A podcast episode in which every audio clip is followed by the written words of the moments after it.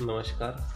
आज बघू आपण सम्राट अशोक चरित्र या पुस्तकातील प्रकरण 8वे आणि त्या प्रकरणाचं नाव आहे सम्राट अशोकाचे लघु गिरिलेख व मोठे गिरिलेख. गिरिलेख म्हणजे पर्वतावर दगडावर कोरलेले लेख. तर त्यावरून सम्राट अशोक यांच्या काळी जी भाषा होती ती पाली भाषा होती आणि सर्व लघुलेख हे मूळ पाली भाषेत आहेत. आपण फक्त आता मराठीचे भाषांतर त्यामुळे ऐकूया. तर देवतांचा प्रिय असे सांगतो की मला उपासक होऊन अडीचपेक्षा जास्त वर्ष झाली, पण मी फारसा उद्योग केला नाही. पण मी संघात आल्याला 1 वर्ष अधिक काळ गेला आणि तेव्हापासून मी चांगला उद्योग केला आहे.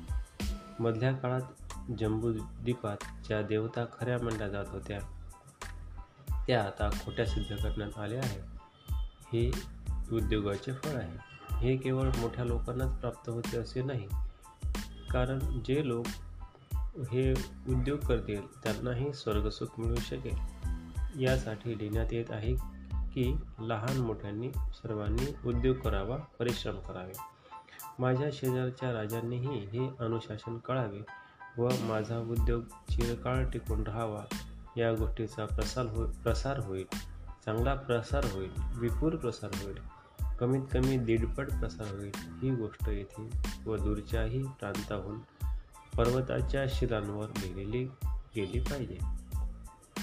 जिथे जिथे पाषाणाचे स्तंभ असेल तेथे तेथे स्तंभावरही लिहिली गेली पाहिजे. या आज्ञेनुसार जेथपर्यंत आपला अधिकार पोचत असेल तेथपर्यंत लोकांनी या गोष्टींचा प्रसार केला पाहिजे. मी जेव्हा प्रवास करत होतो तेव्हा हा मी ते लेख लिहिला. अर्थात प्रवासाच्या 256व्या मुक्कामी. मस्कीचा लघु शिलालेख. या लेखाचे विशेष महत्त्व आहे की यामध्ये सम्राट अशोकाचे नाव स्पष्टपणे आलेले आहे, तेव्हा त्यांच्या कर्तृत्वविषयाच्या वादाला जागाच राहिली नाही. याच्या पूर्वीच्या लेखात अशोकाचे नाव नव्हते. देवांना प्रिय किंवा प्रियदर्शी अशा पदव्या तेवढ्या लेखात दिलेल्या होत्या. मस्कीच्या या लेखावरून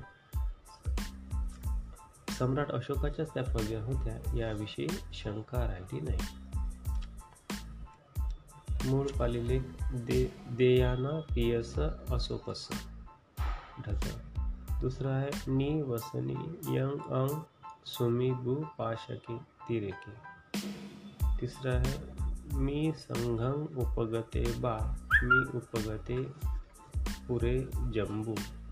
चौथा सी देवा हसू ते दानी मिसी भूता इय अठे खुद. पाचवा केन ही धमयू तेन सके अधिगतवे न हेव दखित विये उडा. सावा लके इम अधिगद्ययाति खुद के च उडा लकेक च वता. सात वेया हेव वे कलतंग भदके ठेती तकच वधी. आठवा सिती चा दिय ढियम हे सती. आता बघू याचं मराठी भाषांतर. देवांचा प्रिय अशोक यांचे असे म्हणणे आहे की यापुढील सगळा मजकूर रूपनाथ येथील लेखासारखाच आहे. फरक इतका की या लेखात वरील लेखातले शेवटचे वाक्य नाही. ब्रह्मगिरी येथील पहिला लघुलेख. मैसूर संस्थानात सिद्धपूर, जतिंग, रामेश्वर व ब्रह्मगिरी या 3 ठिकाणी जे 3 लघुलेख आहेत त्यापैकी ब्रह्मगिरीचा लेख चांगला शाबूत आहे तो असा.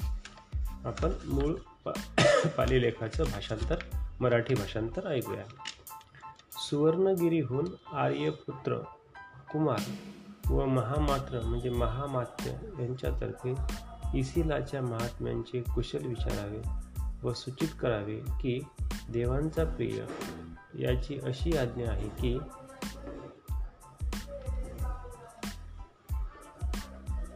देवांचा प्रिय असे सांगतो की माता पित्यांची सेवा केली पाहिजे, प्राण्यांच्या जीवाचा आदर दृढतेने करावा, अर्थात हिंसा करू नये, खरे बोलावे, धर्माच्या वा गुणांचा प्रसार करावा, तसेच शिष्यांनी गुरूंची सेवा करावी आणि आपल्या ज्ञाती बांधवांशी योग्य वर्तन करावे.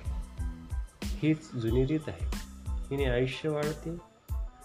याच रीतीने माणसाने चालावे. पड नावाच्या लेखकाने हा लेख लिहिला आहे. वरील लेखात लिपिकरेनं एवढा शब्द खरोष्टी लिपीत कोरलेला आहे. पड हा सरहद्दीवरच्या प्रांतातला रहिवासी व ब्राह्मी आणि खरोष्टी या दोन्ही लिप्या जाणणारा असावा.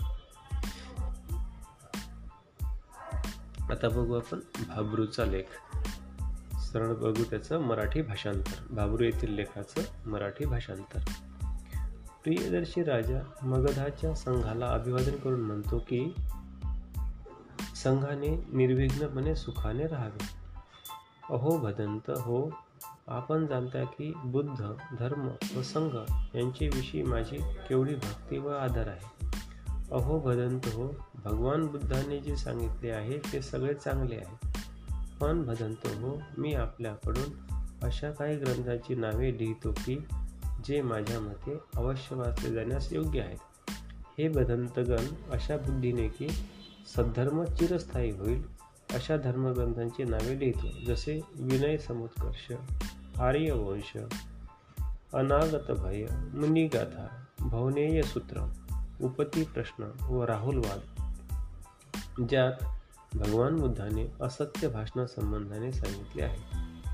हे भदंत हो, मी इच्छितो की भिक्षू व भिक्षुणी यांनी ते वारंवार श्रवण करावे, लक्षात ठेवावे, तसेच उपासक व उपासिका यांनीही ते श्रवण करावे व कायम लक्षात ठेवावे.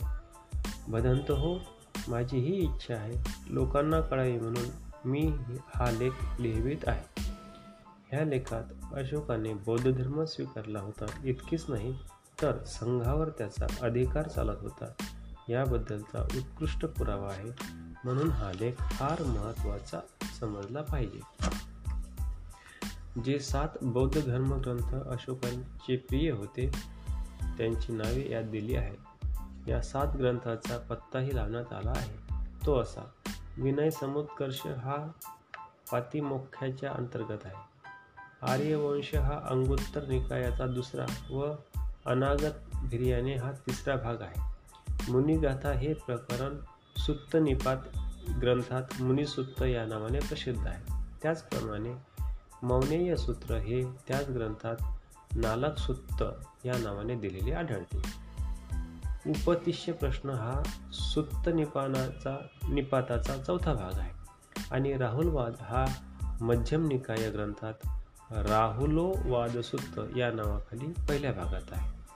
हा लेख प्रत्यक्ष संघाला उद्देशलेला आहे.